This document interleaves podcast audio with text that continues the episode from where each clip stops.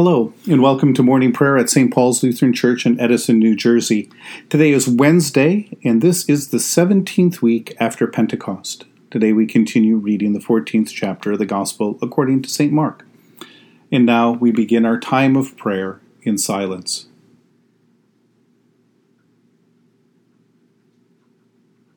In the name of the Father, and of the Son, and of the Holy Spirit.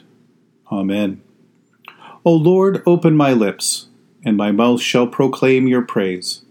Glory to the Father, and to the Son, and to the Holy Spirit, as it was in the beginning, is now, and will be forever. Amen. Alleluia. Give glory to God, our light and our life. O come, let us worship and praise. Come, let us sing to the Lord. Let us shout for joy to the rock of our salvation. Let us come before God's presence with thanksgiving and raise a loud shout to the Lord with psalms. For you, Lord, are a great God, and a great ruler above all gods. Come, let us sing to the Lord. Let us shout for joy to the rock of our salvation. In your hand are the caverns of the earth, the heights of the hills are yours also. The sea is yours, for you made it, and your hands have molded the dry land. Come, let us sing to the Lord. Let us shout for joy to the rock of our salvation. Come, let us worship and bow down. Let us kneel before the Lord our Maker. For the Lord is our God, and we are the people of God's pasture and the sheep of God's hand. Come, let us sing to the Lord. Let us shout for joy to the rock of our salvation. Give glory to God, our light and our life. O come, let us worship and praise. You have been born anew through the abiding word of God. A reading from the Holy Gospel according to St. Mark, the 14th chapter, beginning this morning at verse 10. Then Judas Iscariot, who was one of the twelve, went to the chief priests in order to betray them, betray him to them. When they heard it, they were greatly pleased and promised to give him money. So he began to look for an opportunity to betray him. A woman who appears in Mark's Gospel without a name performs a beautiful act of worship, faith, and love. And one of the twelve, whose name we know very well, betrays the Master for the promise of money. This is a story full of all kinds of surprises, all kinds of twists. From the beginning, we have wondered about Jesus, uh, about Judas about why he betrayed Jesus.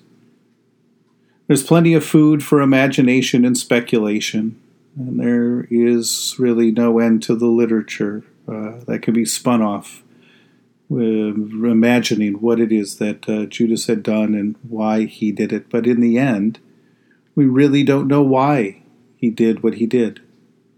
We only know that he gave the chief priests, the rulers in Jerusalem, the information that they needed to take Jesus into custody quietly apart from the crowd. And he agreed to accept payment, a reward for such a service. As a disciple of Jesus, he would have also known and heard Jesus teaching fairly frequently about the reward that awaits those who put their trust in the Son of Man the reward of a place in God's kingdom, of life in the world to come, of a place in God's household, of all of the promises and blessings that come with uh, a close relationship with Jesus. Does all that, that seem just too far away, or too thin, or too long into the future, or maybe too little too late for all that he's already had to suffer as he followed Jesus. Suppose there are many examples throughout the ages and right down to our current age of people betraying Jesus in return for some kind of payoff. Maybe it was money, maybe it's the betrayal for political power, maybe it's the selling out of uh, uh, of their principles or ideas maybe some other form of status that they sought. Or maybe it just came about that they finally realized that Jesus' way and their own ideas and ideology happened to run in opposite directions. In the conclusion, in the conclusion of those kind of thoughts and ideas with Jesus' actions, something has to give. Sometimes, hopefully, it is us who is turned around, who gives up our own thoughts and our own ideas. But sometimes it's faithfulness to Jesus and a clinging to those things that we hold dear that Jesus wants to take us away from. And yet, through all of this, Jesus never ceases to love Judas. I suppose that is the greatest suffering Judas actually inflicted on his Lord. It is the height of pain and suffering to love someone who betrays you and suffers so painfully himself as a result of it. Judas does not come back. There is no scene of confession and absolution, no teary reconciliation, no hug, no welcome back into the fold. That's the pain of this all. Some of us know how agonizing it is when love does not win in the end. How that one lost and broken relationship can hurt so deeply. And that's the tragic mystery of Jesus, of Judas, the one who is snatched from Jesus' hand. And yet, I don't think Jesus ever slips into anger or hatred at Judas for the act of his betrayal. I think, at least on this one side, it is love and forgiveness. At the same time, I don't see Jesus hating or blaming himself for the actions of another. He simply suffers the loss and continues to love, and suffers the loss that comes from his love. And it is that abiding love of Jesus that reminds us to turn and turn again to Jesus for our own forgiveness and reconciliation. Soon all the disciples will flee, and even Peter will deny knowing the Lord. But they will all find forgiveness and a new and renewed relationship with Jesus, a welcome back into that fellowship that they share with Him. I've always wondered what might have been if Jesus were alive on Easter morning. Or had he simply stopped loving Jesus long, long before any of this took place. In the tender compassion of our God, the dawn from on high shall break upon us. Blessed are you, Lord, the God of Israel.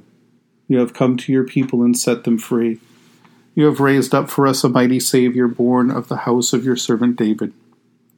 In the tender compassion of our God, the dawn from on high shall break upon us. Through your holy prophets, you promised of old to save us from our enemies, from the hands of all who hate us, to show mercy to our forebears, and to remember your holy covenant. This was the oath you swore to our father Abraham, to set us free from the hands of our enemies, free to worship you without fear, holy and righteous before you all the days of our life.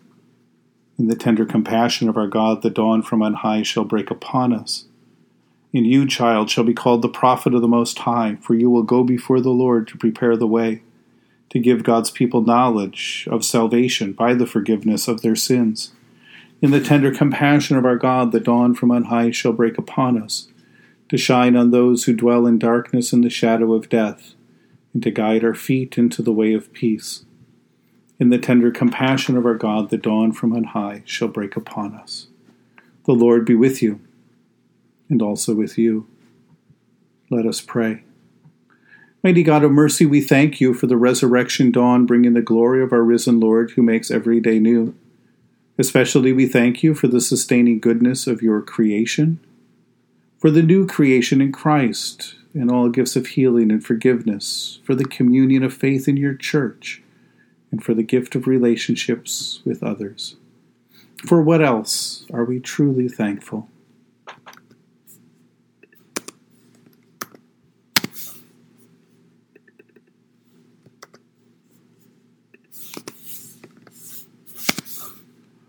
Merciful God of might, renew this weary world. Heal the hurts of all of your children and bring about your peace for all.